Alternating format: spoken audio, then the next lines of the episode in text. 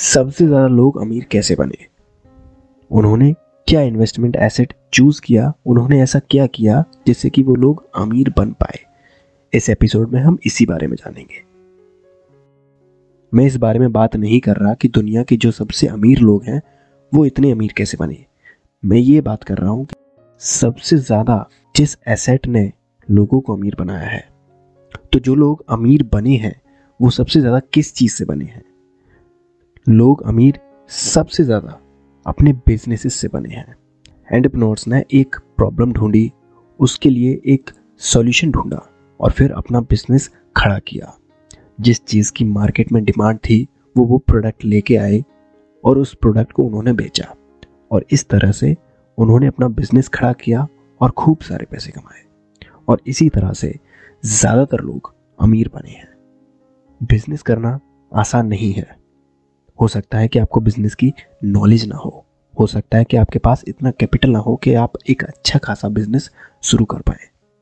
लेकिन इसका अल्टरनेटिव भी हमारे पास मौजूद है स्टॉक मार्केट के रूप में। अगर आप किसी कंपनी को खड़ा नहीं कर सकते और आपके पास थोड़ा बहुत कैपिटल है, आप उसकी कुछ हिस्सेदारी खरीद सकते हैं। तो आपके लिए स्टॉक मार्केट बहुत ही अच्छा ऑप्शन है। रियल एस्टेट ने भी काफ़ी लोगों को अमीर बनाया है। रियल इस्टेट में लोग कमर्शियल बिल्डिंग्स किराए पर दे देते हैं। उनकी वैल्यू भी बढ़ती रहती है, उनको एक किराया भी आता रहता है। और वो लोग कई सारे कमर्शियल बिल्डिंग्स कई सारे कमर्शियल फ्लैट्स कई सारे कमर्शियल अपार्टमेंट्स खरीदते रहते हैं और उनको बेचते रहते हैं या फिर किराए पर देते रहते हैं, जिससे कि उनके लिए एक तो स्टडी इनकम आती रहेगी और ऊपर से उनकी वैल्यू बढ़ती रहेगी, जिससे कि लॉन्ग टर्म में वो लोग भी काफ़ी अमीर बन जाते हैं। तो बिज़नेस और रियल एस्टेट इन दोनों ने ही बहुत से लोगों को अमीर बनाया है। अब एक बिज़नेस को शुरू करना, उसे रन करना अच्छे से आसान नहीं होता। उसमें बहुत सारी चीज़ें आ जाती हैं। आपको अच्छे से मैनेज करना आना चाहिए कंपनी को। आपको मार्केटिंग करनी आनी चाहिए। आपको सेल्स करनी आनी चाहिए। इसमें बहुत सारी चीज़ें आ जाती है और ये आसान नहीं होता। अगर आप बिज़नेस नहीं कर सकते तो उसका अल्टरनेटिव है स्टॉक मार्केट स्टॉक मार्केट में आप बिजनेसेस की कुछ हिस्सेदारी खरीद सकते हैं और लॉन्ग टर्म में आपको उसके प्रॉफिट का भी हिस्सा मिलता रहेगा उसकी शेयर प्राइस के बढ़ते रूप में और डिविडेंड्स के रूप में। तो इस सीरीज़ में हम बात करेंगे शेयर मार्केट की। जैसे पिछले एपिसोड में भी मैंने बताया था कि शेयर मार्केट एक ऐसा बाज़ार है जहाँ पर कंपनियों की हिस्सेदारी खरीदी और बेची जाती है। आप चाहें तो किसी भी कंपनी का शेयर्स खरीद सकते हैं और कितने भी शेयर्स खरीद सकते हैं।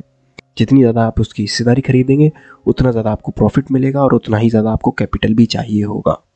स्टॉक मार्केट में बहुत से लोग अमीर बने हैं, लेकिन जो सबसे अमीर लोग हैं, उन्होंने स्टॉक मार्केट को, अपनी वेल्थ को मेंटेन करने के लिए और धीरे धीरे बढ़ाने के लिए यूज़ किया है, ना कि सिर्फ़ उसी को यूज़ किया है अपनी वेल्थ को बढ़ाने के लिए। हालाँकि वॉरेन बफेट जैसे एक्सेप्शन हैं। पर अगर हम ज़्यादातर लोगों की बात करें तो ज़्यादातर लोगों ने अपनी वेल्थ को धीरे धीरे बढ़ाने के लिए और अपनी वेल्थ को मेंटेन रखने के लिए उन्होंने स्टॉक मार्केट का यूज़ किया है। न कि सिर्फ़ उसी को यूज़ किया है। अमीर होने के लिए। उन्होंने अपने बिजनेसेस से पैसे कमाए हैं और फिर स्टॉक मार्केट में इन्वेस्ट किए हैं, जिससे कि धीरे धीरे उनको रिटर्न मिलते रहेंगे और उनका पैसा बढ़ता रहेगा। अब स्टॉक मार्केट इतना ज़्यादा हार्ड भी नहीं होता। स्टॉक मार्केट में अगर आपके पास कंपनी के बारे में अच्छी जानकारी है, मार्केट के बारे में अच्छी जानकारी है तो आप भी लॉन्ग टर्म में अमीर बन सकते हैं। अगर आपने सही कंपनियाँ नहीं चुनी स्टॉक मार्केट में तो आपका पैसा डूब भी सकता है। तो आपको सही कंपनी चुनना आना चाहिए। वो कैसे होगा? आप उनकी बैलेंस शीट्स देखेंगे, आप उनके लेजर्स देखेंगे, आप उनका मैनेजमेंट देखेंगे, आप उनके बिज़नेस प्लान्स देखेंगे, आप उनकी इंडस्ट्री देखेंगे। और भी कई सारी चीज़ें हैं, और भी कई सारे इंडिकेटर्स हैं। इन सारी चीज़ों से आप एक अच्छी कंपनी की पहचान कर सकते हैं।